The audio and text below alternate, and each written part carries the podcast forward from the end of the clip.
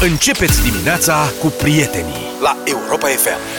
Hai că a început petrecerea Bună dimineața, 7 și 21 de minute Au venit multe mesaje Cineva spune, asta nu e manea Și Oh. mesajul imediat următor Simona parcă a scris ceva de genul ăsta Zice, asta e maneaua tinereții mele Turbo folk Iugoslav, cum îmi scrie un amic.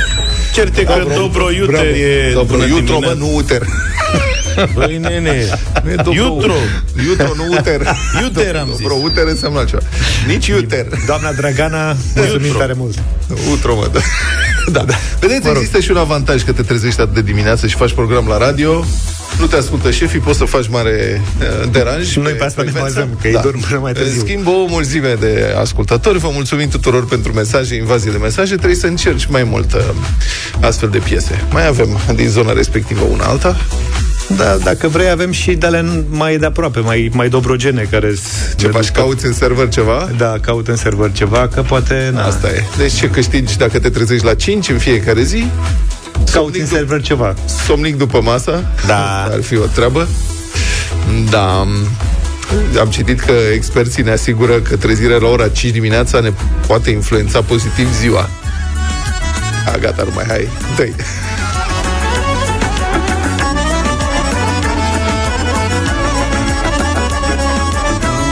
Eu asta fac la 5 dimineața, nu știu ce faceți voi Da. Asta e varianta dată pe repede înainte. Da, și am găsit un server, n-am ce face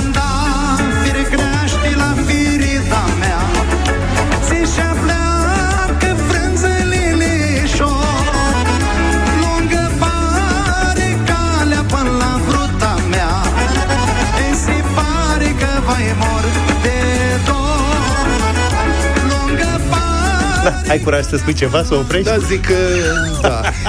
Asta e avantajul, acum, major. Taci, mă! Asta e avantajul să faci radio în același loc de atâta timp. Serverul cu muzică e ca podul bunicii. Exact, Da, da, găsești da. orice înăuntru.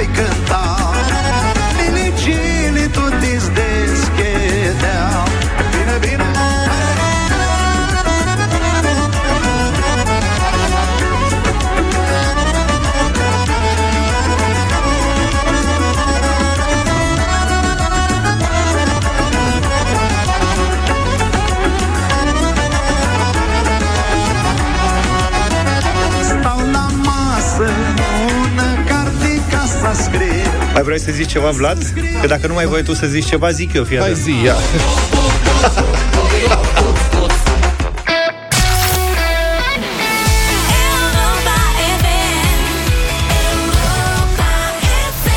7 și 36 de minute E, acum că ne-am mai liniștit Da. să, să continuăm emisiunea, zic Să, Da, mai, da. să mai și zicem ceva Muzica de asta de sărit totita din urechi. Da, da, da, da, Cum a da, spus da. ascultătorul Călin, nostru. Călin, mulțumim Călin Să ne liniștim un pic în trafic, să reducem viteza um, și să vorbim despre ceva care ar trebui să ne preocupe mai mult și mai ales autoritățile, nu doar uh, pe noi. Am văzut o statistică uh, publicată de G4 Media. Grecia, prieteni, este singura țară din Uniunea Europeană care a reușit reducerea numărului de accidente rutiere mortale cu un procentaj mai mare de 50% în 2020. 50%. O țară pe care o cunoaștem adesea, uh, pe care o cunoaștem că ajungem des acolo, șofând, conducând, cine ar fi crezut tocmai Grecia? Asta în timp ce România rămâne pe primul loc în Europa ca mortalitate pe șosele. Deci noi rămânem, la noi nu e un accident, la noi e o, re- o confirmare și o reconfirmare. An de an suntem cei mai fraieri, cei mai triști, cei mai nenorociți pe șosele.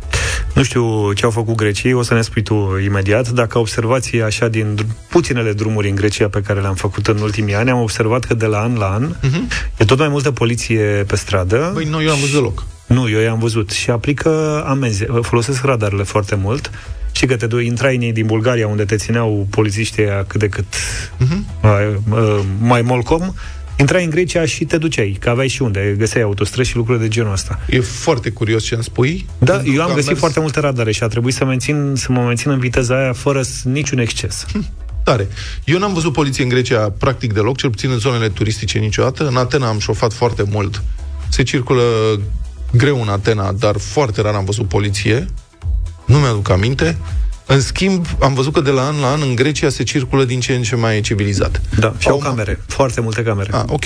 Nu le-am văzut. Au mașini mai vechi, nu sunt mașini puternice, uh, mici, Bă, și circulă civilizat, adică singurii care mai făceau crețuri și fițe pe acolo prin uh-huh. trafic, încă o nu dată, în zonele turistice, românii, cu mașini mari, puternice, știi? Aibă, dacă am mașină să-i dau în ea, și din când în când bulgarii. Asta am văzut. În rest, grecii merg cu minte, nu mi s-a părut că depășesc, nici n-ar prea avea cu ce. Au transformat putere. drumurile expres în autostrăzi, din ce am văzut. Da. Deci, cum au reușit, G4 Media scrie despre subiectul ăsta, citez, îmbunătățirea rețelei rutiere. Da, au făcut autostrăzi. Da. Dar în rest drumurile mi se par la fel și nu mi se par Adică De excepționale. la granița cu Bulgaria, acolo era un drum expres care avea două Da. da. benzi, era o mizerie cu gropi, trebuia să știi ce și cum. Acum e autostradă. Toată bucata aia, Da. da. te duci până în Salonic fără, fără oprire. Așa este, este bună autostrada aia și nici măcar nu e foarte circulată, cel puțin când am ajuns eu, uh, dar să- și, și noi avem bucăți mari de autostradă pe care se circulă, e mai riscant pe autostradă, după părerea mea, decât pe drumuri, decât pe drumurile naționale. Când înveți să circuli pe autostradă, Asta e când învățăm. Bun. Ce au mai făcut? Consolidarea siguranței rutiere, nu știu ce înseamnă, sistemele de asistență a șoferului la mașinile moderne. Asta nu ține de greci, să fim serioși. Și creșterea nivelului de cultura condusului, a șofatului. A dus la scăderea numărului accidentelor rutiere mortale, arată Banking News citată de Rador. Asta aici am subliniat. Creșterea nivelului de cultură a condusului. Hm. Da, potrivit uh, aso- uh, datelor Asociației Producătorilor Europeni, bla bla, nu știu ce, în Grecia, în 2020, au fost înregistrate 54 de morți la milionul de locuitori din accidente de circulație, adică au scăzut cu mai mult de jumătate față de 2010. Adică într-un deceniu au scăzut cu 54%. La nivel european, Suedia, din nou, a avut cele mai sigure drumuri pentru cetățeni în 2020, cu 20 de decese din accidente rutiere la milion de locuitori, și la polul opus, România, cea mai proastă performanță din Europa, cei mai mulți morți, 85 de morți la milionul de locuitori pe șosele. 85 față de 20 în Suedia. Se raportează la milion pentru că țările sunt difer- se, se raportează la numărul de locuitori pentru că țările sunt diferite ca uh-huh. populație, ca mărimea populației, evident. Și ăsta este criteriul. După noi, Letonia, 73 de decese și Bulgaria. Letonia? Da, mă. N-aș fi crezut. Și Bulgaria cu 67 de decese la milionul de locuitori. Să vorbim despre asta, nu? Ce, Hai. ce credeți că ar trebui făcut și la noi, în România noastră, ca să scadă numărul accidentelor rutiere cu victime? Și poate dacă sunteți pe recepție cumva în, uh, în alte țări decât România, ne sunați și ne spuneți cum e acolo, adică în comparație cu România, de ce acolo este mai sigur? Că practic în orice țară te duci din Uniunea Europeană, este mai sigur să șofezi pe drumuri, de, pe drumurile respective, decât în țara noastră. și vorba aia, uite, în Germania se circulă foarte tare. Foarte pe auto. Sunt bucăți de autostradă unde trebuie să știi să conduci, că altfel n-ai ce căuta.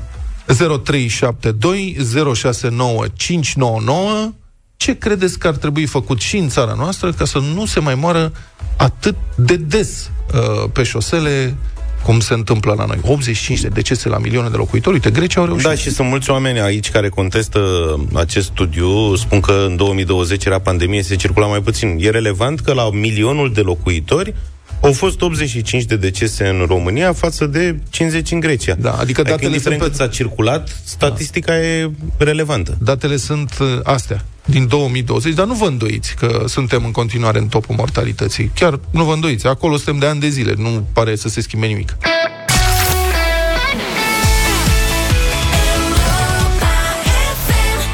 Și ne-am întors 7 și 46 de minute 0372069599 Da. Sigur că infrastructura rutieră are importanță, evident. Și marcajele au importanță și toate. Dar cred că este crucială este educația fiecăruia dintre cei care ies în trafic.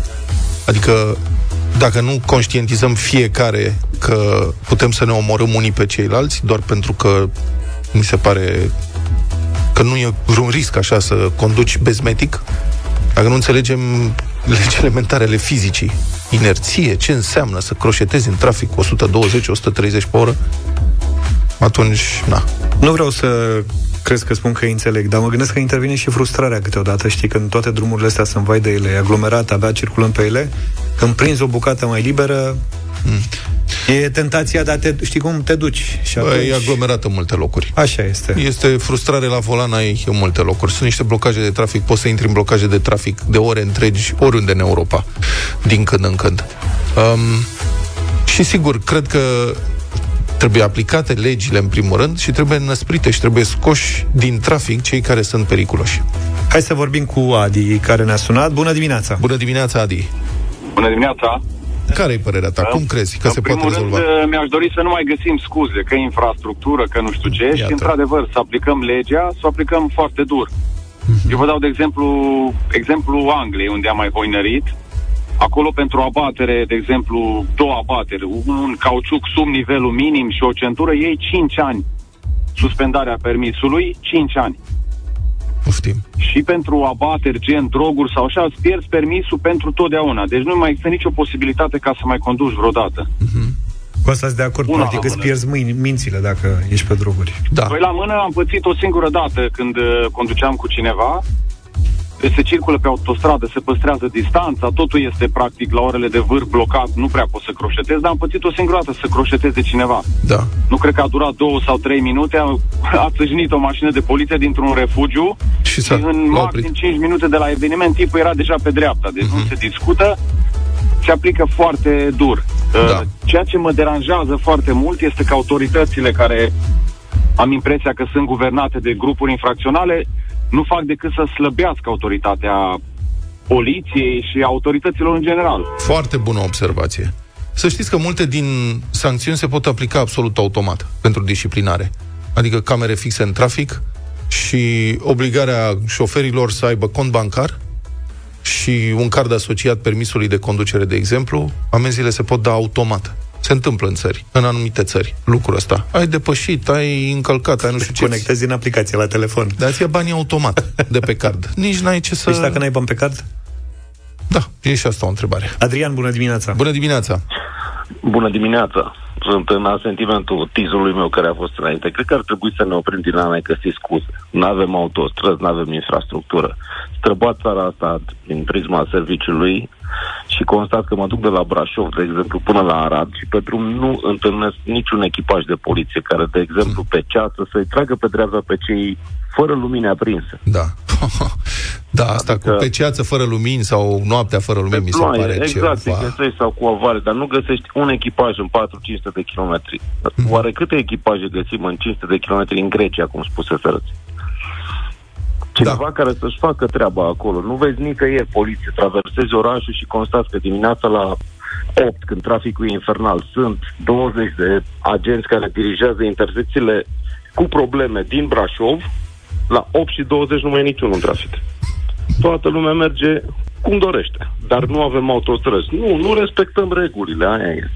Mulțumesc foarte mult. Dar chiar în București ori mai fi polițiști pe stradă în intersecții, că Am noi mai venim văzut. prea devreme și poate de-aia nu sunt. Când am mai trece, văzut, am când mai trece văzut vreo în coloană intersecții. oficială. Aia da, am remarcat, Da, când dar nu, coloana e inter, nenorocire. nu, bun, e important și ghidajul în intersecții cu polițist. Dar nu asta, adică sunt segmente de drum unde se întâmplă mereu nenorocire. Acolo aș vrea să văd polițiști. Și poliție, cum spunea ascultătorul nostru, proactivă. Băi, stai că stai pe marginea drumului și îl vezi pe unul că face drăcii chiar în fața ta. Du-te după el. Adică fă ceva. O, stai, aia, a mai trecut unul. Hai, ce mai facem? Ia mai dai pe Facebook. Ștefan, bună dimineața! Ștefan? Am în Germania și Salut. am văzut că aici câteva chestii pe care ei le fac și, de la care, și pe care noi le-am putea face la fel în România. De exemplu, în clasa 4 copiii primesc uh, câștigă permisul de conducere a bicicletei. Îi dau examen cu poliția, fac cursuri cu poliția, fac un traseu, fac un poligon. Și dau examen exact cum dăm noi pentru permisul de conducere. A doua chestie, sunt foarte multe mașini civile în trafic de poliție. Nu știi cine te oprește, nu știi pe cine în jur, nu știi cum îi, îi arăți știu eu ce semne.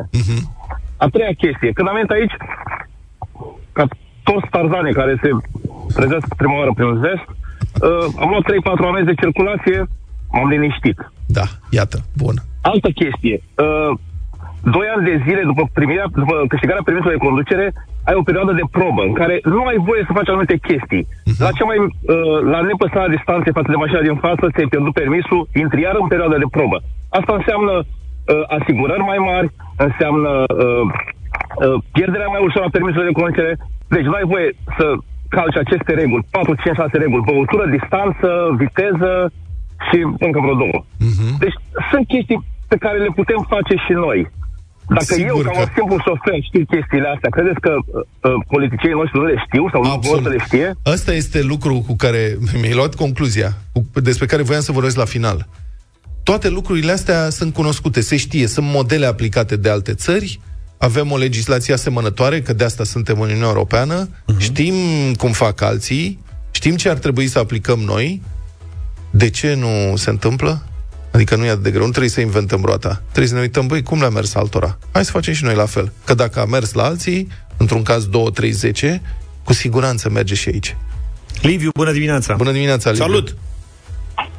Neața și Salut, în primul salut. rând vă salut și vă respect pentru ceea ce discutați, ceea ce faceți. Eu stau în Anglia de 20 de ani și Da. vreau să uh, punctez mai mult lucruri. În primul rând, când se vrea, ar trebui făcut un proiect de care să ne ținem și cu siguranță se va ajunge la ceea ce se dorește. Uh, asta înseamnă profesionalism. Doi, acolo cum au reușit ei foarte mult să scadă viteza și englezii chiar nu-și permit să facă niciun fel de greșeală, pentru că e foarte important permisul, în sensul în care să te poți deplasa, chiar dacă au foarte bun sistemul de transport în comun. Au pus enorm de multe camere peste tot. Da. Anglia cred că are cel mai multe camere, nu exagerez, poate chinezii să aibă mai mult, da?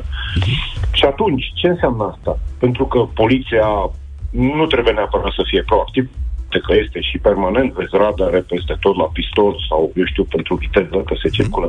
Chiar dacă e limitat la 70 de mile pe oră pe autostradă 110 și, în primul rând, sancțiunile, da? Dacă ai depășit 160 de kilometri, risci să nu mai ai permis niciodată. Niciodată, exact. Sancțiunile sunt foarte importante, amenziile. Încep de la 100 de lire și se pot până la 5.000 de lire, gândiți-vă. Asta e La- puțin că avem și noi Nu, uh, la noi- legislație care te ajută Nu să avem la pedepsești. nivelul Nu, ăsta. nu la avem la nivelul nivelul ăsta și apropo de amenzi, punctul de amendă din rațiuni populiste electoraliste uh, a rămas la valoarea din 2016. Adică, știți, da. salariul minim a Am remarcat tot și eu. fost crescut, acum e vreo 3000 și ceva de lei, dar punctul de amendă tot referitor la salariul minim de 1400 de lei. De ce? Păi să nu deranjăm lumea. Da. Păi aia pe care nu vrei să-i deranjezi, aia îi omoară pe alții pe șosele. Este o lipsă de responsabilitate politică uluitoare, scandaloasă. Florian, bună dimineața! Bună dimineața! Salut! Bună dimineața! Bună dimineața! Bă, mă rog, ascultându-i pe cei care au vorbit până acum, e greu să mai vii cu chestii noi, pentru că lucrurile importante din punctul meu de vedere s-au spus. Aș mai adăuga două lucruri însă. Uh, E o chestiune legată de numărul persoanelor care dețin carnet de, de șoferi. Din secret, n-am văzut o statistică, am căutat uh, la un moment dat, în urmă cu ceva timp, nu am găsit, dar tin să cred că noi avem cu mult mai mulți eh, șoferi la mia de locuitori sau la milionul de locuitori decât uh, au celelalte țări. Asta pentru că și la noi se dau uh, carnetele de șofer destul de ușor. Mă Și îndoiesc. multe dintre ele, multe dintre ele uh, unor persoane care nu ar merita, pe motiv, dacă vreți, de uh, analfabetism funcțional. Nu sunt capabili să citească, să înțeleagă mm, codul rutier, dar păi, mă rog, să înțeleagă modul care în e care trebuie să soluția? Ce ar comporte trebui într-o... Uh, cred că examenul și acordarea carnetului de șofer, examenul de ș- pentru acordarea carnetului să fie un pic mai serios și penal. Mulțumesc. Da, ar poate cu siguranță. Bun, deci cam toată lumea pare să fie de acord cu ce ar trebui făcut. Legislație mai clară, mai severă, aplicarea legislației respective, educație. De ce nu se întâmplă lucrurile astea? Știm ce trebuie făcut cu toții, știu și politicienii. De ce credeți că nu fac asta? Gândiți-vă la asta azi. Republica Fantastică România la Europa FM. S-a încheiat cu o condamnare de aproape 3 ani cu, sus- 3 ani cu suspendare, totuși. Unul dintre cele mai triste cazuri de mită din sistemul medical. Este vorba despre un chirurg uh, cardiovascular din Brașov, pe nume Sorin Baloș, de la Spitalul Județean. Dânsul avea tarif fix pentru pacienții de care se ocupa, 2000 de euro. În euro sau echivalent în lei, la cursul zilei. Deci uite pe cineva care are încredere în moneda națională. Fără apăsa. Da, ba chiar în cel puțin un caz a trimis un pacient la bancomat ca să scoată șpaga atunci când ăsta a încercat să scape inabil, spunându-i că n-are cash la el pentru că ține banii la bancă.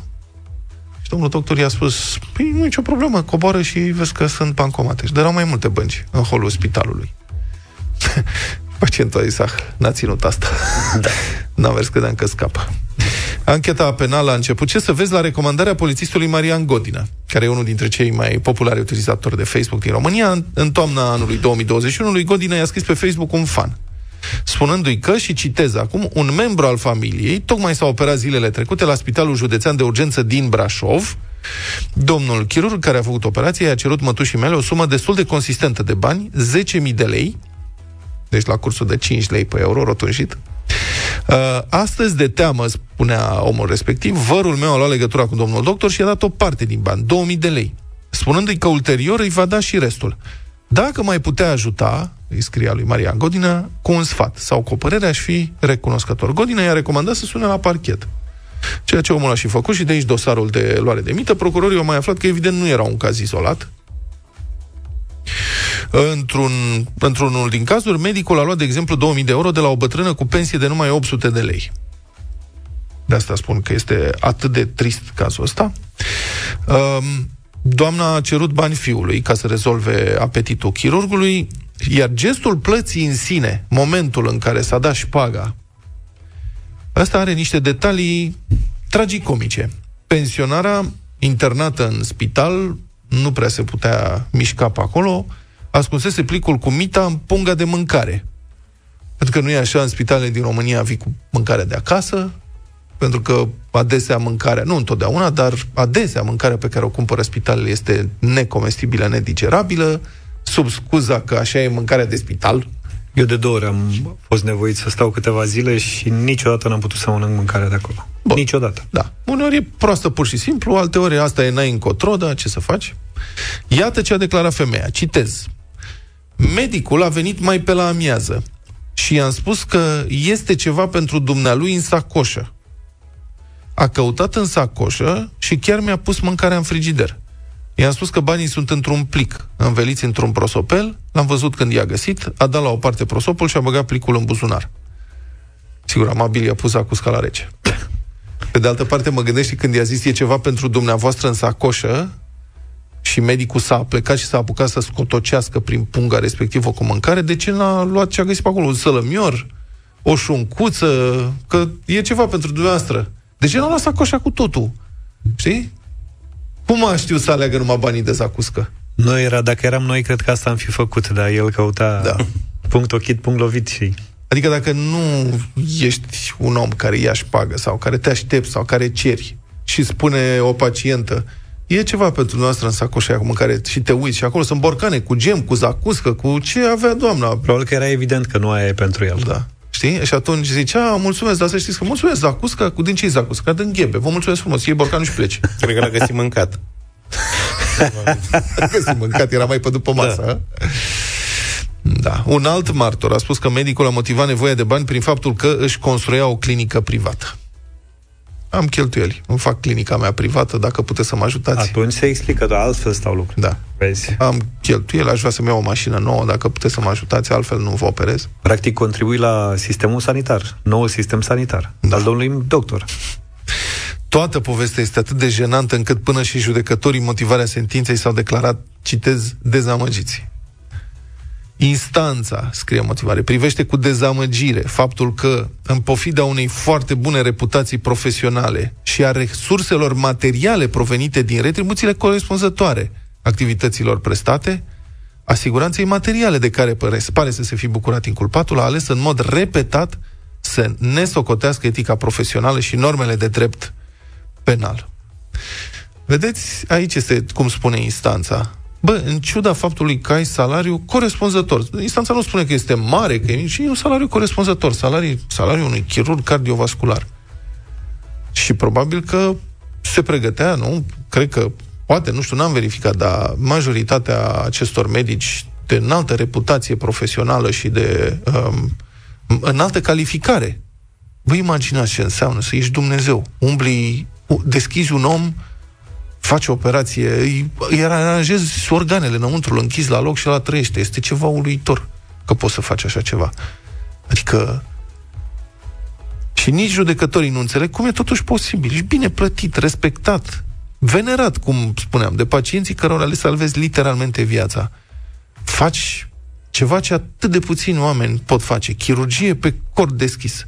Și te pretezi la gesturi atât de meschine și de joase, cum ar fi să scotocești prin sacoșa cu mâncarea unei pensionare uh, care abia își duce zilele pentru un plic de bani pe care femeia l-a învelit într-un prosopel. Ca să, cât de trist poți să fii, cât de jos poți să cazi să faci lucruri de genul ăsta. Știi, mai chirurgul, te pui ciuci în cabinet și începi să scoți. Ce scoți de acolo, mă? Ce poți să scoți? O bucată de brânză, două fierte, un borcan de iaurt, ce mai poți să scoți de pe acolo, scotocești până îți găsești plicul tău cu bani învelit într-un prosopel și dai, îi lași prosopelul. N-am nevoie de prosopelul tău, sărmano, îi iei banii. Da, deci 2 ani și 11 luni cu suspendare și interdicția de a mai profesa în spitalele de stat, cu excepția situațiilor medicale urgente, pentru o perioadă de un an. Asta a dat instanța, o interdicție mai lungă de a opera nu ar servi interesului societății, a apreciat instanța, scrie ziarul libertatea.ro, care consideră că astfel a investit inculpatul cu maximă încredere, în sensul că nu va reitera comportamentul infracțional. Deci judecătorii și ei, dezamăgiți, hotără să-i mai întindă o mână domnului doctor. Domnule, ești atât de bun, ești un tip care știe să facă lucruri pe care alții nu pot să le facă. Să le facă. Nu, nu te mai coborâ atât de jos. Poți? Uite, îți, îți mai dăm un semn de încredere. Ai un dosar de luare de mită, te-au documentat, te-au nu știu ce, avem declarații. Ai luat mii de euro de la oameni care sunt sărmani, săraci. Dar știi să faci lucruri. Societatea are nevoie de dumneata. Poți să fii drept și să fii corect în ceea ce faci, ești bine plătit, ești venerat, poți să apreciezi lucrurile astea cu adevărat sau hai să mai dăm un semn de încredere. Credeți că a înțeles? Nu știu, așa sper.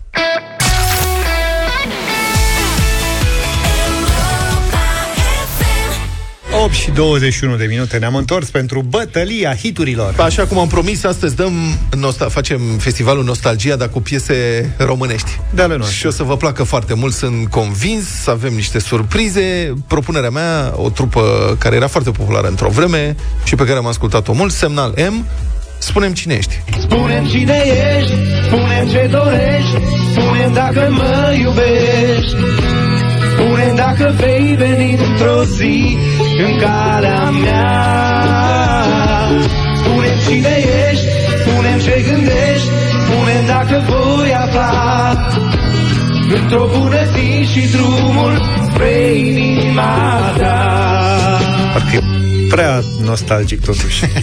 mă gândesc. Pentru mine nostalgia vine din anii 90 și în dimineața asta am ales NND și ca să fie nostalgia, nostalgie, vreau să plâng.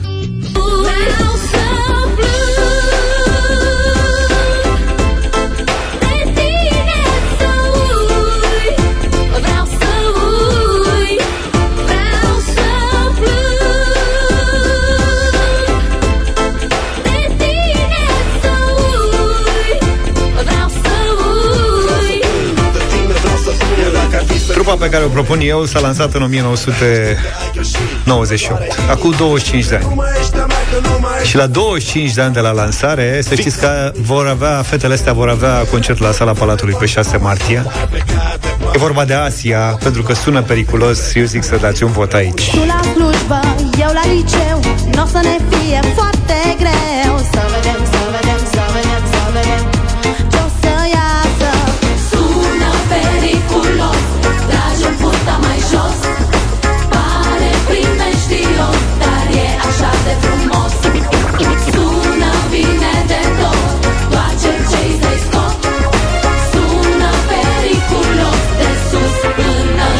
0372069599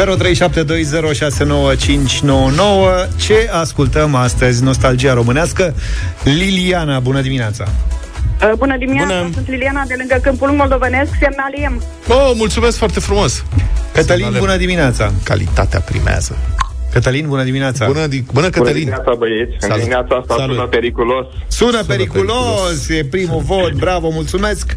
Darius, bună dimineața! Salut, Darius! Bună dimineața, Asia! Asia, Asia! Asia. Bine, Bogdan, Darius. bine ai venit, Bogdan! Salut, Bogdan! Bună dimineața! Salut! Al e, e cam pentru perfuzie, așa cam prea nostalgic. Uh, Asia sună periculos, dar totuși votăm, aș vrea să plâng în dimineața. Vrei să Vrei să plângi? Bine, Treaba ești la ta. volan? E Ai treaba grijă. ta. Alina, bună dimineața! Bună, Alina. Bună dimineața, bună dimineața, semnal M, vă rog frumos. Semnal M. Semnalem al doilea vot. Uh, Cineva. Dan, bună dimineața! Dan, da. Bună dimineața! Semnalem astăzi. Bună dimineața, Dan! Bombă, semnalem, trei voturi. Tare de tot. Da, frumoasă piesă, foarte curat sunetul, armonie, armonie. Curat sunetul, Da, asta este a fost curat bombă. sunetul. Da, păi ascultă ce frumos e curat sunetul. În timp ce la celălalt timp este un pic de aglomerație.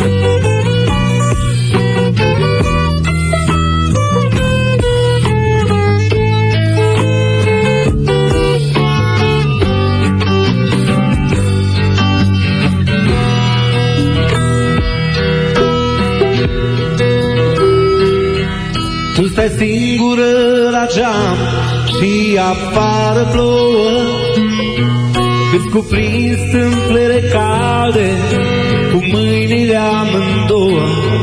Și aștepți în noaptea grea un gând bun de undeva Să-ți aprindă în ochii negri prima stea Glasul ploii îți șoptește acum un cântec trist. Tu nu știi că eu te ascult, tu nu știi că exist Dar speranța îmi va purta pașii cu puterea sa Către norul unde e fereastra ta spune cine ești, spune ce dorești, spune dacă mă iubești.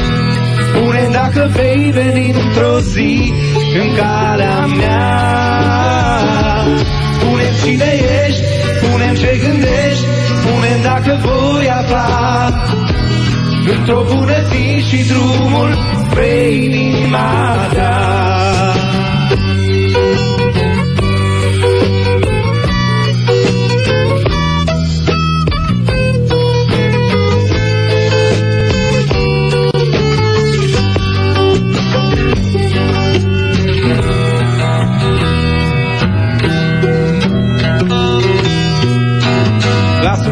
Glasul ploii îți șoptește acum un cântec trist.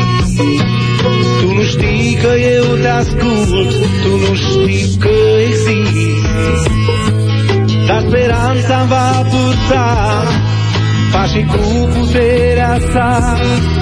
Către norul unde e fereastra ta tu stai singură la geam și afară plouă. Îți cuprins stâmplele calde cu mâinile amândouă Și aștepți în noaptea grea un gând bun de undeva Să-ți aprindă în ochii negri prima stea spune cine ești, spune ce dorești, spune dacă mă iubești, spune dacă vei veni într-o zi în calea mea. spune cine ești, spune ce gândești, spune dacă voi afla într-o bună zi și drumul spre inima ta.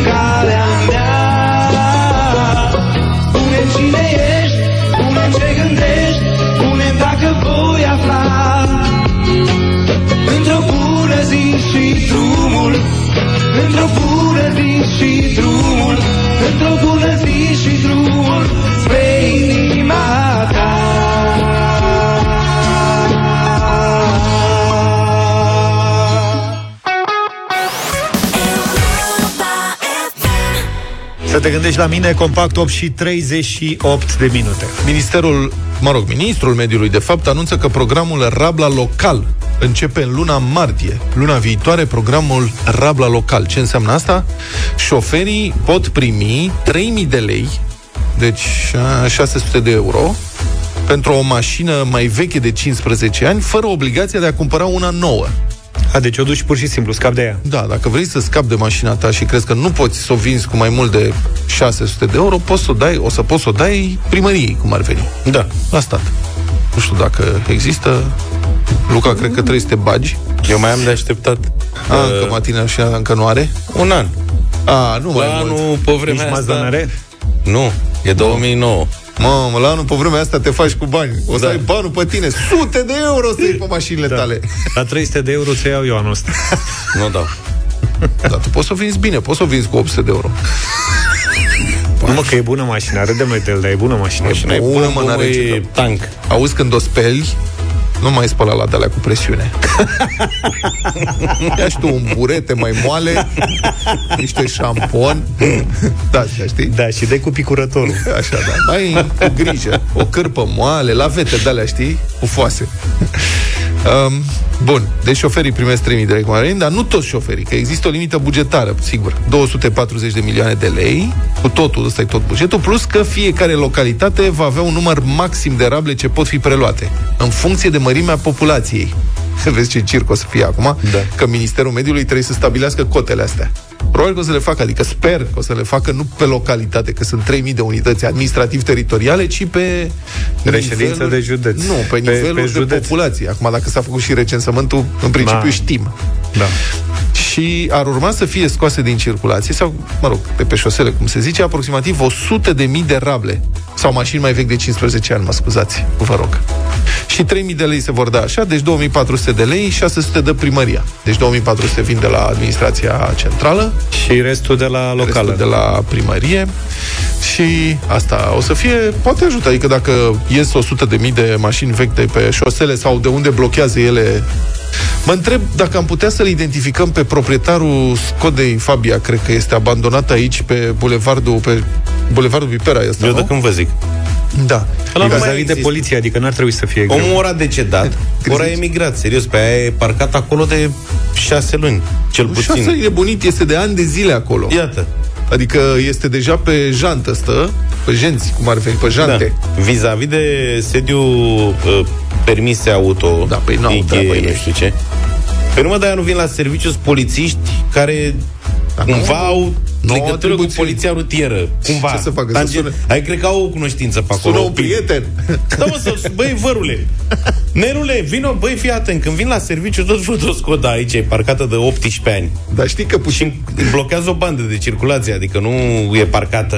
Practic de asta n-au mai lățit drumul aici, pentru că aveau cum ar fi rămas pe, de pe banda a doua. Și ăla care și-a abandonat mașina, ăla încurajează o grămadă de alți contravenienți care își lasă și ei mașină, că dacă da. ăsta nu-i face nimeni nimic, Oamenii vin, Pe bună dreptate. O găsesc pe aia parcată acolo și încep că știi cum e, la noi se parchează mimetic. Deci Da. am văzut locala că a început să amendeze Ce grav locala? prin tot felul de zone, nu aici. nu, aici nu, aici nu se amendează, dar toți parchează sub, se- sunt semne de or, oprire interzisă, parcare interzisă uh-huh. din 50 în 50 de metri. Sub ele, n-au nicio treabă. Altfel s-au făcut parcări în București Stai. și te amendează de te omoară dacă, Așa e. dacă nu parchezi unde trebuie. Corect. Dar apropo de asta, uh, există, dacă mai mergi 200 de metri mai în față, ce 200 de metri? 150 de metri mai în față, adesea este echipaj de radar. Deci poliția Da, da, da, rutieră da, da. vine, trece pe lângă toate mașinile parcate ilegal dimineața, se uit, nici nu le vede. Și trage mai pe dreapta nițel și acolo și instalează radarul. Și să amendeze pe aia cu viteză. Ceea ce, sigur, e ok. Adică e în regulă că fac asta. Bine că fac asta. Nu, dar nu le vedeți pe astea pe lângă care treceți. Adică nu vă Că deranjează. ea Asta mă zic. amendează pe domnii care sunt la fața locului, dacă mă înțelegi. S-a schimbat legea. Da? O să amendeze și în lipsa acum. Păi da, da, pf, dacă mă înțelegi. A, tu, dacă mă înțelegi. Paparații la Europa FM 8 și 51 de minute. Dacia Sandero a fost a doua cea mai vândută mașină din Europa în 2022. Pleacă mă de aici, nu te A cred doua așa cea ceva. mai vândută mașină. Dacia V-ați- are un model cea mai bine vândută a doua di- în Europa. Din Europa, da. V- V-ați fi putut imagina la distanță foarte mică de primul loc. Vă zic imediat, dar vă, mă gândeam, mă v-ați fi putut imagina totuși așa ceva acum Să sărăcească 20 nemții de în ani. halul ăsta? 10 ani. Știi? Dacă stai să te gândești, mă, băiatule, pe bune, deci e chiar un progres. Sandero a înlocuit Renault Clio, care era pe 2 în uh, 2021, și acum 2 ani, pe primul loc a vânzării era Volkswagen Golf, Toată lumea avea un Golf, minim unul. care acum a coborât pe locul 5. 5. Golf a fost cea mai vândută mașină din Europa Serios? timp de 13 ani. Dacă mai văd vreun Golf în trafic, mă uit în scârbă. Din Tu do- ți-ai găsit să-ți iei acum, că nu mai e la modă, vezi? Nu, n-ai înțeles. Eu am luat Golf când era Golf bun. Cine e pe locul 2? Cine e pe locul 2? Nu era pe primul loc atunci când m-am Șmechi, vizionar? Păi, așa crezi tu. Vizionar erai dacă îți luai Sandero. Acum Dacă erai luam campion. Sandero. M-a bătut gândul să-mi iau Sandero. Ești la în un moment dat. picaj. Îi- Îi scade cota de Dar tu ai piață. văzut cum arată Golf acum? Adică există și o explicație pentru faptul că nu se mai vinde atât de bine. I-au stricat fața. Da, Arată tău ciudat. zici? Nu al meu, al meu e încă la bun. Ah, Ai, acum al meu e asta mai nu vechi. e urât, da? Da. Da, mă, el s-a delimitat la timp și cu Subaru și cu Volkswagen acum. Da, le ia când sunt ultima generație. Exact. Vandabilă. Deci aveți grijă, dacă vine cumva domnul Petreanu în showroom-ul dumneavoastră și vrea să ia o mașină, se duce naibii modelul Înseamnă respectiv. că ăla e ultimul pe care trebuie să mai vindeți bine. Da. Golf, deci între 2008 și 2021, Golf a fost cea mai vândută mașină din Europa. Ha. Bun, Sandero pe 2, anul trecut pe 3, Volkswagen T-Roc. Serios? Da, în Europa, după care Fiat 500, drăguță mașina, dar nu știu ce, mă rog, și cum spuneam, Golful pe 5 și pe primul, primul loc, pe primul loc, Peugeot 208. Vezi, mă, francezii. Incredibil. Peugeot 208, cea mai vândută mașină. Am văzut câteva, sunt drăguțe. Diferențele foarte mici. Deci Peugeot 208 s-a vândut în 206.000 de exemplare, Sandero în 200.000. Uh-huh. T-Roc, care e pe locul 3, Volkswagen T-Roc, pe locul 3, la distanță semnificativă, 181.000. Trebuiau să-i spună lui Gigi Becali că le lua el alea 6 minute, dar n-ai vist să fie România pe primul loc. Să știi. Da, asta ca mărci individuale, ca marcă generală, așa, Volkswagen rămâne pe primul loc cu aproape 1,2 milioane de mașini vândute în Europa, iar pe 2 Toyota cu 766.000, pe 3 BMW cu 646.000. E, nici nu e mare lucru, că dacă Da. faci mașini fără semnalizator, le faci mai repede. Da, așa e. Da, deci Volkswagen Plus că rămâne... cea mai valoroasă chestie la ele sunt oglinzile, Da, cel puțin în România. La BMW-uri, La BMW-uri, da. da. Sunt cele mai căutate, urechile. Am povestit, da, nu mai zic cum. M-au furat, am luat și eu un BMW X6 odată în teste și l-am lăsat în fața blocului și am, văzut, am visat că au furat oglinzile. Mamă. Și m-am trezit, mă jur că așa a fost. M-am trezit, stăteam în București pe vremea aia, m-am trezit, am coborât. Primul lucru la care m-am uitat a fost să văd dacă sunt oglinzile acolo. Da, erau. Am răsflat o șurat după care m-am apropiat și am văzut că furaseră sticla, mă, de oglinzi.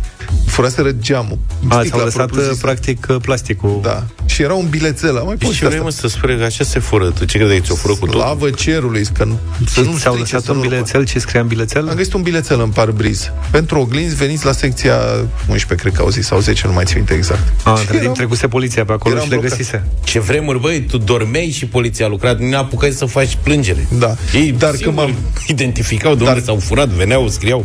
M-am dus du- uh, greu de tot cu mașina aia până la secția respectivă de poliție, că vizibilitatea era foarte nasoală. Fără oglinzi laterale, trebuia să mă uit doar în retrovizoare și era în spate geamul ăla mic, nasol. Deci a fost nasol. Opresc acolo, ce se întâmplase? Poliția îl găsise pe unul care tăra după el noaptea, pe la, de fapt pe la două dimineața, așa, tăra o geantă mare de voiaj. și i s-a părut suspect. Oglinzi Opa, ce ai în geantă? L-au întrebat, cred că îl cunoșteau. Și el a zis, am 400 de oglinzi. da. Deci el a venise de la Romană, înțelegi, pe jos, și ajunsese pe Bulevardul Unirii pe undeva și el ce mașini era specializat pe BMW și Mercedes. Era colecționar, practic. Da. Și colecționa oglinzi. Și atunci, mă rog, poliția a refăcut traseul cu el, a identificat toate mașinile fără oglinzi și au lăsat Și au lăsat bilețele. bilețele. Veniți la Mhm. secție să, recu- recu- să vă recuperați oglinzile. Și te-a pus să-ți alegi din... Luați Da. din sacoșe de acolo, domnul Petreanu, alegeți-vă Le aveau două, pe dar vă masă. rugăm să fie măcar la fel. Da, ceva ce se potrivește. Le aveau pe o masă întinse Mhm. și a zis, luați-le pe alea care stau ale dumneavoastră. Și eu m-am uitat la el și zic, știți, nu e mașina mea, nu știu care să... Nu vreți să mă ajutați. Domnul Petreanu v-a recunoscut, dumneavoastră luați patru. Dar să ale altcuiva, lăsați. Auzi, mai, luați două de acolo. mai să-ți recuperezi și bicicleta aia de ți-au furat-o de pe scara blocului. Și nu mi-am dat seama. Și nu se... Da, mă, eram în renovare și era tot universul meu era, Alb. era praf. Adică nu, nu mai găseam nimic în casa aia deloc, deloc. Era renovat, mobila era pusă claie peste grămadă, scosese pe hol niște lucruri, eram bolnav de nervi. Și după cât timp ți-ai dat seama că îți lipsește bicicleta? A venit, nu știu exact, după cât timp, dar a trecut mai mea pe la mine și Ah. mi-a zis, dar bicicleta ta unde e? Păi Aoleu. zic, e afară, pe hol. Nu? Nu mai e.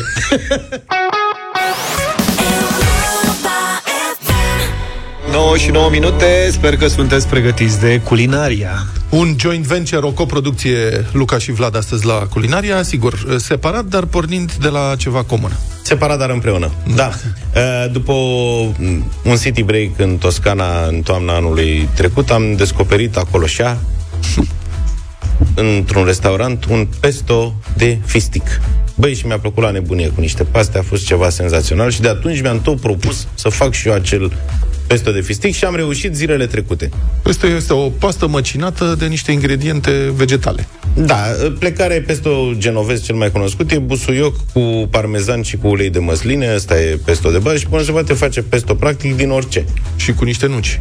Îți trebuie un robot de bucătărie. Așa. Ăla cu nuci e se- separat. Ok. Altă rețetă. Uh, ai nevoie de un robot de bucătărie și eu am robotul perfect pentru treburile astea, am un robot foarte mic. Sau mojar și mușchi. Mojar și mușchi e de lucru, tată. Are un robot ca mic lumea. de mână. Da. da. Păi tu să crezi știi. că pesto ăsta, e- tu crezi că el se făcea, adică l-au inventat după ce a fost robotul de bucătărie? El se face de multă vreme. Stăteau și La frecau mojar, la doamnele. mojar. Păi da, că busuiocul La era mai nonna. simplu, dar dacă te apuci de astea mai uh, cu alunei, nuci, uh, Așa? nucifere, e mai Așa. multă muncă. Bun. Cum se face, domnule, Cu uh, fistic. acest uh, de pesto de fistic? Se cumpără fistic. Se decojește. Crud. Cumpără fistic. Așa zic. Asta e ca aia lui Atenți. Hemingway. Cum se face friptura de leu? Se prinde un leu, da. se jupoaie, Deci, se cumpără fistic crud de la magazinul de fistic crud. De la fisticărie. Așa. Și cea mai mare problemă e să stai să-l cureți. Ai tăia capul de cojind fistic. știi că fii atent, o să-ți explodeze capul. Există gata curățat. Crud. Miej, cum ar veni? Miej, da, miej, miej, curățat. Cred că trebuie să fie foarte scump. Nici nu mă interesează. Vorbim despre cantitatea de 200 de grame, da? Deci o punguță de fistic e cam d- 20 de lei la necurățat. Așa. Da? Îl iei și îl cureți. Și după aia pui la fiert apă și când fierbe apa, pui, domnule fistic, un apa care fierbe și lași acolo 2-3 minute că trebuie să înmoaie cojile alea maro de pe el. Știi A, că noi trebuie când să mâncăm cureți și fisticul... cojile alea? Da. Nu cred că ai stat să cure și cojile. Da, dar Eu nu după cred că ce e îl fierb necesar. 3, ba da, Serios? exact. După ce îl fierb 3-4 minute, știi cât de ușor e salea? Da, și stai și scoți una câte Țaca, una câte țaca, una. țaca, țaca, zici că mănânci cu aici. Știi că există persoane cu comportament ăsta compulsiv, obsesiv, care curăță fiecare boabă de năut Da. Când fac uh, Da, humus? da, da, da, da, da, da. Păi da, mă, dar să știi că așa e rezultatele cele mai spectaculoase. Vezi să că în facem felul o ăsta dată. ajungi să ai fisticul, verdele la deschis Vezi? al fistică, dacă îl faci cu coji, e maro. Vezi, dacă noi am face o producție pe YouTube împreună, am face ambele variante. Da, am 40, vedea care e 40 mai- de minute am curățat fisticul. Da. Cam asta a fost durat. Dar spui niște muzică în căști și trece timpul. Mhm. Bun. Și pe urmă, cu aceste 200 de grame de fistic uh, curățat după ce l-ai opărit, da, îl pui în blender, 100 de mililitri de ulei de măsline, 30, Trebuie să fie 40, și măsline pe undeva. Da. 30, 40, 50 de grame de parmezan, aici e Așa? după gust, un cățel mic de usturoi, Da. dar mic, că trebuie să aibă Un bișon. doar un Usturoi. a touch Așa. of garlic. Așa. Așa. Uh, coajă rasă de portocală sau lămâie, de la jumate de lămâie sau de la un sfert de portocală, Da. pe care știți trebuie să o spălați înainte, că are nu știu ce substanțe toxice pe ea. Cu că apă dau caldă și săpun. nenorociri Are și- ceară. N-are ceară. Are ceva mai grav decât ceara. A aflat el. Alea turciști au, băi, nene, a fost și reportaj la Nu e- știri. Specialiștii de la obor. Nu e toxic, dar nu se mănâncă. E... Nu e bun. Da, nu e bun. Așa, deci revenim. Așa? 100 de mililitri de ulei de Da, măsline. mă, faci un pesto de pistaciu. Hai, cât de Lasă fistic. să știe cetățenii să facă jumătate de coajă de coaja de la jumătate de lămâie rasă. De atunci Da? vorbiți de pesto? Mai, a luat-o 30 de la de capăt. grame de parmezan, un cățel de usturoi și 100 de mililitri de apă și 3-4, nu mai mult, frunze de busuioc. Ok. ești gata cu el. Și acum îți iese cantitatea asta de aproximativ 300 de grame, da. pe care poți să o, pentru a găti o porție îți trebuie o lingură mare. Da. Deci tu asta poți să o porționezi și poți să și congelezi. Ține foarte bine la congelator, am înțeles. Da, Eu de-abia l-am congelat ieri. Așa. Vă povestesc când îl decongelez, dar n-are ce să fie rău. Și cel mai bine îl gătești cu pene Adică și cu, cu creveți. Cu paste tip pene cu 2 nu cu pene și fulgi. Da. Înțelegi? Paste tip pană. Da, și cu fusili, cred că Sau merge. cu fusili, dar cu paste, Cu paste în care scurte, să, poți să spui. Exact, în care să intre printre crevase cât mai mult uh, pesto. Și Vlad, auzindu-mi povestea, mi-a zis, dar nu vrei și niște lămâi murate? Da, lămâi murate. murate. Și am Zic, adus dar lămâi ce murate. sunt făcut? Și Te duci să mi-a cumpăra adus- lămâi. Și eu aici mi închei uh, contribuția. Vă spun că acum cu paste scurte, creveți, pesto și coajă murată de la Vlad, este o rețetă excepțională, maestre. Da, te pentru rog. că lămâia asta murată este super savuroasă și mai tai un pic din dulceața uh, pestoului de fistic. El nu e chiar dulce. No. Nu, serios, adică... Are cum? Are dulceața lui. Da. Dar cu lămâile murate, lămâile murate sunt un uh, ingredient care poate fi găsit în bucătăria orientală destul de des. Nord-africană, în marocanii folosesc în tajin, dar lămâi murate se folosesc, înțeleg, și în Orientul Mijlociu, în, uh, în bucătăria israeliană și așa mai departe. Și fiecare poate să-și facă acasă. Trebuie căutate însă niște lămâi, sunt niște lămâi cu o coajă mai lucioasă, așa, mai subțire. Mhm. Alea sunt Alea nu- de zeamă. da, da, alea de zeamă, pe care le speli și le pui pur și simplu uh, într-un le tai, le tai căpăcelul ăla unde, este, unde ar trebui să fie codița, uh-huh. după care le tai în, fe- în patru felii. Poți să le tai numai până la capăt cât, ca să se desfacă așa, ca o floare eventual. Uh-huh. Adică nu le tai mărunt. Patru felii mai zdravene. Și le pui într-un borcan cu multă sare. Multă sare, adică gen o lingură cu vârf de sare la fiecare lămâie. Și le zdrobești așa ușor cu ceva, un obiect de lemn, ca să-și lase sucul. Dacă nu lasă suficient suc, ceea ce ar trebui totuși să se întâmple, mai adaugi niște suc de lămâie proaspăt. Și asta este tot ce trebuie să faci. Multă sare, unii pun, înțeleg, și o linguriță de zahăr, eu n-am pus zahăr, am pus doar sare. Da, tu ai ce e cu zahărul. Da, și uh, am închis borcanul, sigur, igienizat, uh, curățat, deși e foarte greu să mai crească bacterii și microbi într-o soluție de sare atât de concentrată și acid citric. Uh-huh. Și le pui la frigider. Și în două săptămâni, în principiu, poți să le mănânci. Acum au un gust absolut excepțional. Nu se mănâncă și carnea. Când scoți felia respectivă de lămâie, tai carnea, adică tai pulpa, pulpa uh-huh. și lași doar coaja, care este comestibilă, este fragedă, murată și o tai în bucățele mărunte, o tai mărunt. Da, și este foarte aromată. Da, și oriunde se folosește lămâie, poți să folosești lămâie murată. La pește, la pui rotisat, dacă vrei, la paste, în salată, oriunde, oriunde poți să pui uh, lămâia asta ca un condiment uh-huh. și îți dă o aromă excepțională. Și dacă vreți o rețetă de paste cu lămâi murate, cu coajă de lămâie murată, uite, uh, paste cu anșoa și lămâie murată. Da, se face să fie simplu, um, călești un pic de uh, usturoi pisat și câteva fileuri de anșoa care se topesc, practic, uh-huh. în puțin ulei de măsline. Eu aș pune și o nucă de unt și cu grijă mare să nu se ardă usturoiul. Când s-a infuzat uleiul ăsta sau untul cu anșoa și usturoi, îți vine să nebunești de bucurie când simți aromele de acolo. Poți să adaugi, evident, puțin piper, poți să adaugi puțin, uh, puțin chili peperoncino, uh-huh. nu? Pui pastele înăuntru și un polonic de apă în care au fiert pastele. Agiți până se fa, faci mantecatura, cum se zice, până se face o emulsie și astea sunt uh, pastele tale. Pe deasupra ulei... Lămâia. Da, uh, și uh, da, sigur că da. Lămâie, că uitasem de ea, lămâie murată. Dar încercați să normal vă că murați uiți. niște lămâie acasă într-un borcan, aveți răbdare o lună țineți la frigider, din când în când mai mișcați un pic, o lună, o lună jumate și după aceea folosiți lămâile astea murate în orice. Îmi plouă în gură, la propriu. O să plec mai devreme azi? Aoleu. Ca să mă duc să pun lămâile astea la murat. Ăsta e pe regim. Al- Dar capre pigmee... Capre ați găsit? pigmee. Să vorbim imediat. Avem ceva cu un director de grădină zoologică care și-a mâncat inventarul.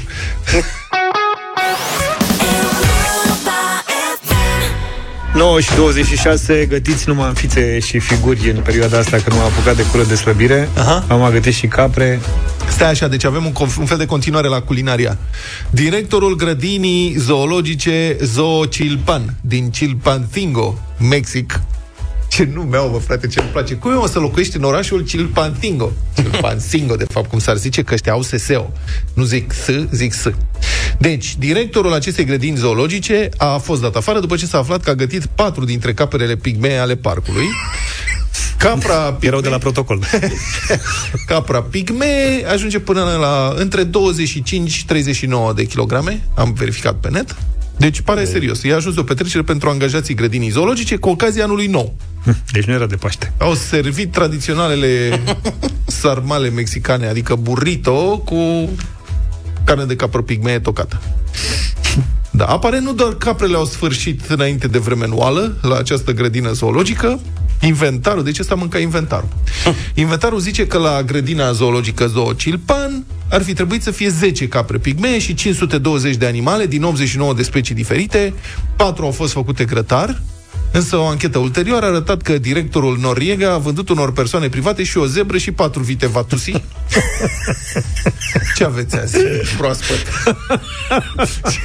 Vă dau o zebră. Vă dau o zebră bună. Vă lingeți pe degete. O să vă întoarceți la mine, vă spun. Am o zebră de mangalița. da.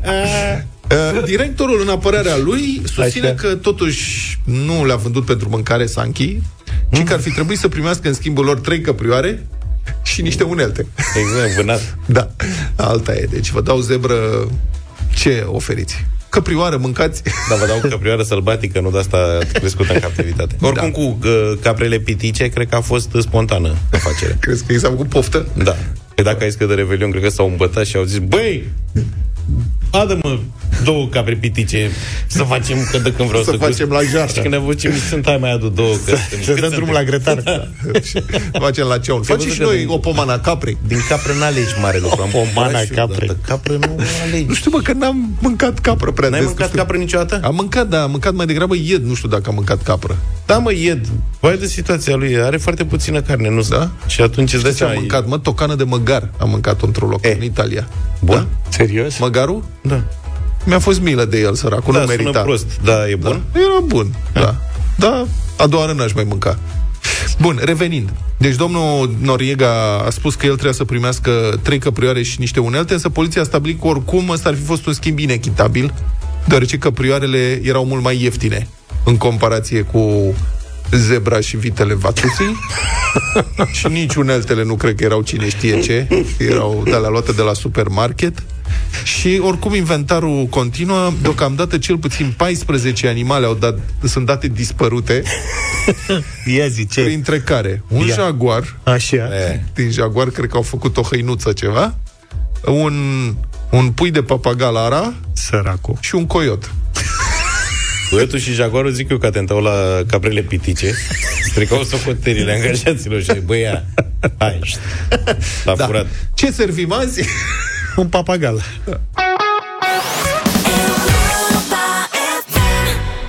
9 și 35 de minute Have you ever seen the rain? Cu Rod Stewart și de data asta Avem un sunețel interesant. Apropo de asta, există oameni pe lumea asta care știu, pot și chiar cântă două note deodată din gât. Există majoritatea care nu cântă nicio notă de ni- nicăieri Așa e. Deci Ăștia cred suntem că po- noi Da.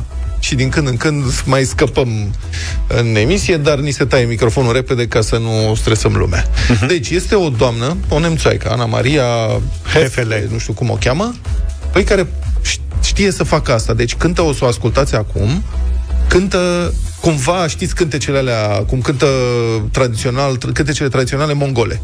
Da, Din da, gât, da, nu știu da. ce, nu știu ce. Doamna asta poate să facă asta, dar cu două note deodată. Și pe una poate să o varieze. Deci una este constantă și pe cealaltă o variază. Fii atent, hai să ascultăm. Păi cum face Fiți- asta? Are doi nu gâți? știu, nene, cum poate. Deci fiți atenți. Sunetul este... S-ar putea să dați mai încet. Da, da, mă rog Da. Hello, I am Anna Maria and I'm an overtone singer and I'm going to tell you something about polyphonic singing today. Overtone singing is Acum a voice vorbește, nu technique cântă. where one person sings O să și two cânt, notes imediat at the cântă. same time. Uite. Și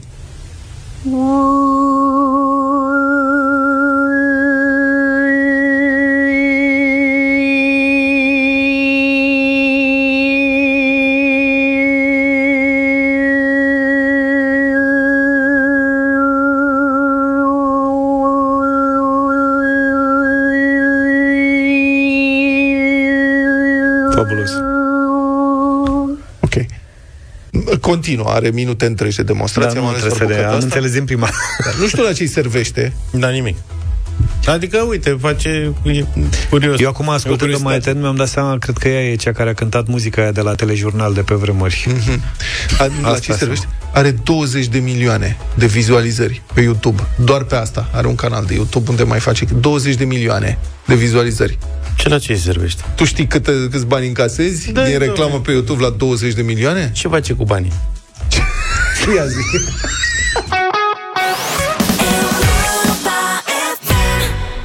Buia cu Andra și Guz. Dorul am ascultat. 9 și 46 de minute. Avem radio voting și astăzi. Am găsit o piesă lansată în urmă cu câteva zile De Connector și fratele lui mai mic Johnny Romano. Că spun fratele lui mai mic Îl spun în sensul că l-a, l-a adoptat cumva Ca fiind fratele său și lansează împreună uh, tot felul de piese. Dincolo de ea se numește piesa. Dincolo de muzică Eu aș fi atent un pic la versuri.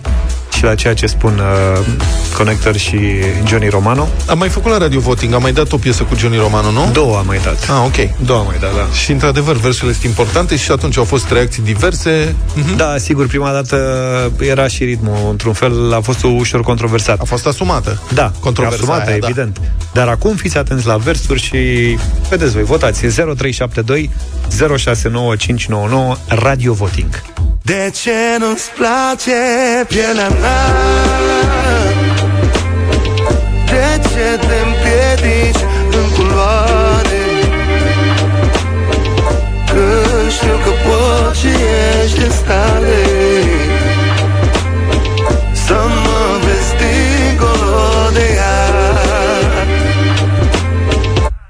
ce nu-ți place pielea mea? Povestea începe cu atomii Ei m-au făcut ca James Brownlee zombie uh. Mama am are romanța sunt cu romii Etichetele astea m-au făcut să cresc Now they know me uh. Știu din totdeauna că sunt doar un gypsy Oricât de mare aș deveni Rămân un simplu gypsy Castelele astea pentru mine sunt numai nisip Se risip Vezi când mă privesc din interior You miss me, please take it back. De unde vrei să încep? Xenofobia nu poate privi dincolo de concept. Atât de superficial, nu pot să concep. Când cași pe pielea mea cu flecul Spui că e doar un flag, wave the flag Pace și dragostea stai leac Fiindcă dincolo de piele suntem același aluat. Și visez la ziua în care poate asta va conta Și atunci nu voi mai întreba. De ce nu-ți place pielea mea? De ce te împiedici în culoare? Că știu că poți și ești în stare Să mă vezi dincolo de ea De ce nu-ți place See, there's pielea a difference between helping mea? and changing all of these peoples. I'm trying to tell them we equal. I'm trying to tell them we got everything that we need just to make it to the top. But not a damn wanna help me. Some of them even try to stop what I be trying to do. See, I've been moving, got some people on my side. Every day we be cool. Come and collect it every day when I'm back at their neck. And I won't stop till I get to the check. So put your glasses in the air for my brothers and my shorties everywhere. I got so many family with me when I'm moving in the air. Uh, Cause I be floating on the beat like Peter Pan. Welcome to the hood. I be dancing through the Neverland. I don't need no capture hook every day looking for me. I already got too many enemies. O sută de copii strigă toți help me please. Te-aș întreba, dar te comporți de parcă nici nu știi. De ce nu-ți place pielea mea? De ce te împiedici în culoare? Că știu că poți și ești în stare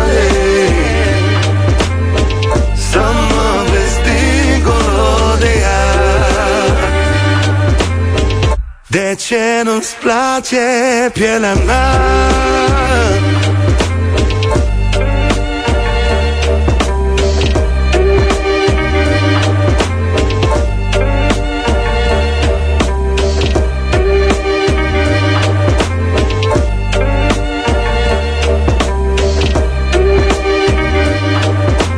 Dincolo de ea, piesă nouă, Connector și Johnny Romano, cred că are cred, câteva zile, o săptămână maxim, uh-huh. piesa asta.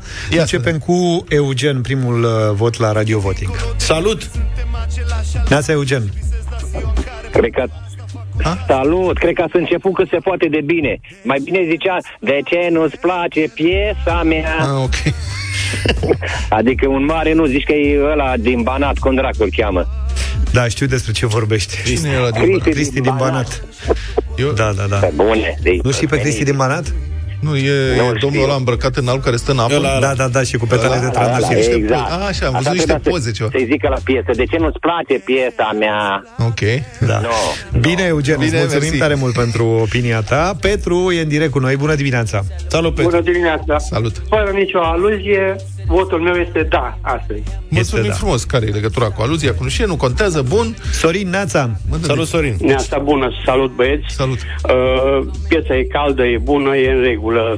Uh, vreau să vă spun că dau un premiu.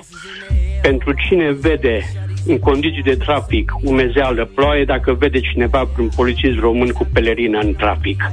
Ok. Dau un premiu mare. Au haine noi, acum înțeleg că sunt mândri să le poarte pe alea, se rup imediat, n-am mai dat știrea, dar este un scandal Bine, mare în în poliție. toată Europa, în toată Europa vezi poliție când plouă, când îi pus probleme în trafic, îi vezi în trafic. Că da, dar se noi udă când plouă. Da, da, e, e grele. Mulțumim. Bine, mulțumim, uh, Sorin. Ia, Bogdan, bună dimineața! Bună, Bogdan. Neața, neața. Salut. Uh, eu sunt din Praga. Eu sunt o persoană foarte empatică și mi-a dat o lacrimă mergând spre birou. Îmi dat de la mine. Mulțumesc. Mulțumim, ce faci în Bogdan. Praga? Frumos Ce, ce lucrezi în Praga? IT. Sunt inginer constructor, dar aici trebuie să iau de la zero în IT. Ok. Bravo. Bea o bere pragheză pentru Dar avem nouă, IT da. și la noi, în România. Da. Bine plătit. Nu ți-a plăcut Clujul, te-ai dus la Praga. Bine, mulțumim tare mult, Mulțumim. uh, Bogdan. Baftă, Bogdan. Dan, bună dimineața! Bună dimineața! Salut! Nu știu ce se întâmplă cu voi, dar un mare nu, nu, nu. Ok. E cam... Dar cu noi ce ai? De ce noi facem, noi Așa, compunem vă piesele astea? schimbat muzica în câțiva ani, vă ascult de mulți, mulți ani. Nu știu ce se întâmplă, s-au schimbat toate lucrurile. De fapt, toate trebuie să meargă spre rău, nu avem ce face. E, mai sunt și piese bune, nu toate sunt grozave, asta e, a, da, difuzăm asta. a schimbat mult, mult, mult repertoriu. Mult, de tot. Ok, Da, mă înțeleg, asta e comercial, Ne modernizăm. nu avem ce face. da. Nu putem să dăm numai muzică veche, trebuie să mai Mă dăm rog, și muzică deci- nouă și dacă asta e muzica nouă, ce să facem? Să mă vezi dincolo de ea Să știți că ne-a sunat Călin, Bună, file Călin. de poveste. Bună dimineața! Salut, Călin. Salut, salut, bună dimineața! O piesă superbă cu un mesaj foarte puternic. Pe mine m-a emoționat și votez din toată inima, da. Bun, 4-2 acum. Să cresc, now they know me, uh Știu din totdeauna că sunt doar un gypsy Oricât de mare aș deveni, rămân un simplu gypsy Vedeți ce reacții puternice stârnește piesa asta? Că da. sunt bani stânga, bani dreapta, bani într-o parte, bani într-alta, dar foarte hotărâte. Extremele. Florentina, bună dimineața! Bună, Florin! Bună dimineața! Bună. Vă mulțumesc că existați. Să rămână. Vă ascult uh, etern. Mulțumesc. Și vreau să spun că mă regăsesc în piesa asta, dacă puteți înțelege. Mulțumim! Și da, de la mine un da. Mulțumim să foarte fim mult. alături de tine și sper să te bucure și această piesă. Ce nu-ți place pielea mea Daniela, bună dimineața! Bună. Bună dimineața! Bună. Nu știu ce are domnul Dan ce nu-i place, dar mie îmi place. Deci mare da. Asta e. Chestie de gust. Da. Relația cu muzica e o judecăm. relație subiectivă. Nu-ți place sau îți place, asta e. Să se învățăm să nu judecăm. Inclusiv un vot la radio voting până la urmă. Nicoleta, bună dimineața! Bună dimineața, un mare da, un mare da. 7-2. Mulțumim. Uite, Uite, de exemplu, mie îmi place foarte mult baciata și Luca nu suportă. Nu, da, asta este o, uh, o piesă foarte bună și semnul că este o piesă foarte bună uh, este uh, numărul foarte mare de mesaje pe care îl primim. Că asta nu se întâmplă la orice radio voting. La radio voting sună oamenii și votează și eventual vin și câteva mesaje. Acum, asta e una dintre piesele pentru care au venit foarte multe mesaje, atât pro cât și contra, multe foarte vehemente, într-un sens sau în celălalt. Da, păi exact ce spunea și Vlad mai devreme, extremele sunt prezente astăzi foarte Da. puternic. Andreea, bună dimineața! Bună dimineața, băieți, la mulți ani de la Timișoara vă sun, oamenii e rău, dar n-ar trebui, uh, piesa e mișto, să îi țină Dumnezeu sănătoși să scoată cât mai multe. Un mare da. Mulțumim. De ce te împiedici în culoare 8-2. E scorul de azi. Eu aș propune ca și piesele care pică cu două voturi să ajungă la un moment dat. Da, uh, vă mulțumim Miercurea. pentru că ați fost încă o săptămână alături de noi, ceea ce e pf, senzațional, absolut senzațional. Știu, știm că sunteți uh, tot mai mulți împreună cu noi dimineața. Uh, ce Nu, să, și weekend weekend, plăcut. doar de luni până vineri. Asta Vedeți? e, nouă ne pare rău că doar de luni până vineri. Așa că ne întâlnim luni dimineața de la 7. Nu, lasă că hai să... Mai rămânem un pic să vorbim noi ceva. Da, da, da, da, da. Numai bine. Da, toate bune. Pa, pa! Deșteptarea cu Vlad, George și Luca. De luni până vineri, de la 7 dimineața, la Europa FM.